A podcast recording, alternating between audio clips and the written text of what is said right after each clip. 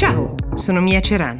È giovedì 17 giugno 2021 e questo è The Essential, il podcast che ogni giorno seleziona e racconta per voi notizie dall'Italia e dal mondo in 5 minuti. Può un singolo calciatore far crollare il prezzo delle azioni di una multinazionale con un solo gesto?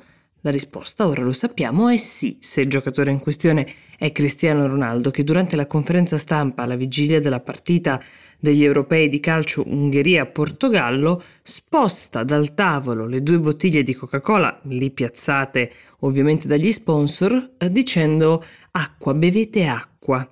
Per l'effetto che potremmo definire battito d'ali di farfalla, Poche ore dopo il titolo di Coca-Cola crollava in borsa a New York, arrecando un danno stimato all'azienda intorno ai 4 miliardi di dollari. Allora, Cristiano Ronaldo, che oggi è testimonial di una vita sana e di un'alimentazione altrettanto sana, in passato aveva anche prestato la propria immagine per la promozione di Coca-Cola, questo ovviamente gli è stato rinfacciato da molti, soprattutto sul web. Eh, poche ore dopo, però, anche il giocatore Paul Pogba, centrocampista francese, ha fatto lo stesso gesto scansando una birra. Qui forse era più viva la questione religiosa, visto che lui è un musulmano praticante. Qualcuno ha fatto notare che la birra che aveva davanti era analcolica, però lo sportivo evidentemente ha preferito dissociarsi da quella uh, bevanda e dal marchio. Ora, sono tutte posizioni legittime, sulle quali però sono piovute anche molte critiche, perché eventi sportivi così importanti come gli europei di calcio vengono organizzati soprattutto grazie al contributo degli sponsor come Coca-Cola, come Heineken. Forse però è arrivato il momento di scegliere questi sponsor anche cercando di trovare una certa coerenza con le figure a cui vengono abbinate.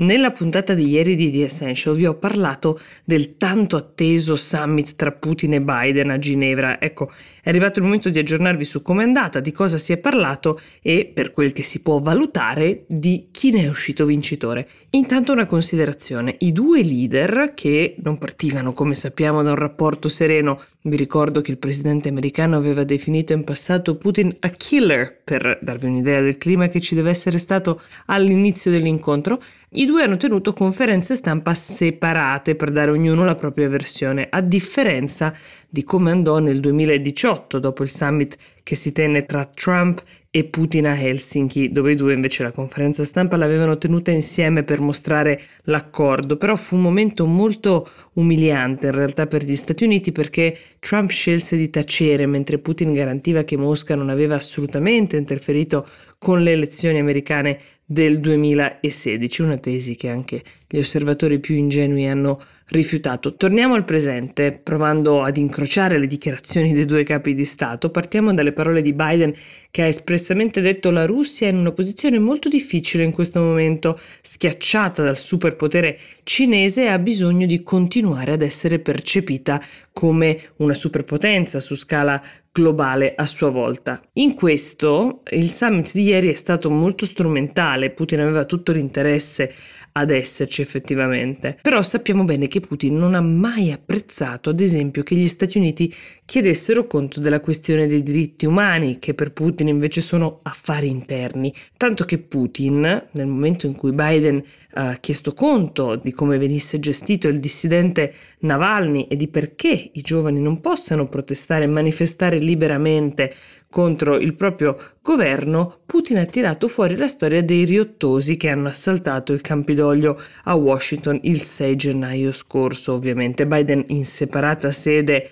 durante le domande con i giornalisti prima di salire sull'Air Force One ha chiarito che protestare per richiedere libere elezioni non può essere paragonato ad un assalto armato al massimo simbolo della democrazia di un paese. Altro tema caldissimo era quello dei cyberattacchi. Vi ho raccontato di quante aziende americane sono state ricattate da hacker che si è scoperto, almeno così sostiene l'America, da hacker basati in Russia. Se non si può dimostrare che Mosca sia direttamente dietro agli attacchi, di certo si può dire che Mosca non stia facendo molto per fermarli. Putin nella sua conferenza stampa ha negato uh, questa cosa, Biden nella sua ha detto di aver specificato che anche gli Stati Uniti sono dotati di competenze tecnologiche sufficienti per reagire e qualora la Russia dovesse continuare a comportarsi così non esiterebbe a farlo. Credo che l'ultima cosa che Putin voglia in questo momento sia una nuova guerra fredda, ha detto Biden in conclusione riferendosi con ogni probabilità al fatto che appunto la Russia deve mantenere la sua posizione importante e smarcarsi dalla Cina. Che la Russia abbia interesse a far funzionare il rapporto con Biden si vede anche da quello che può sembrare un dettaglio ma che non lo è.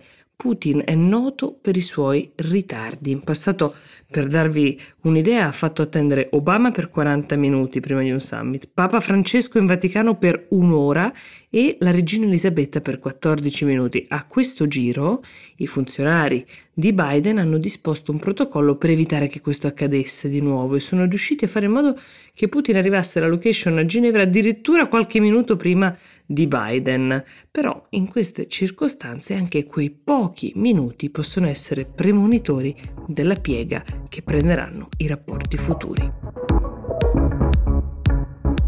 The Essential per oggi si ferma qui, io vi do appuntamento domani. Buona giornata!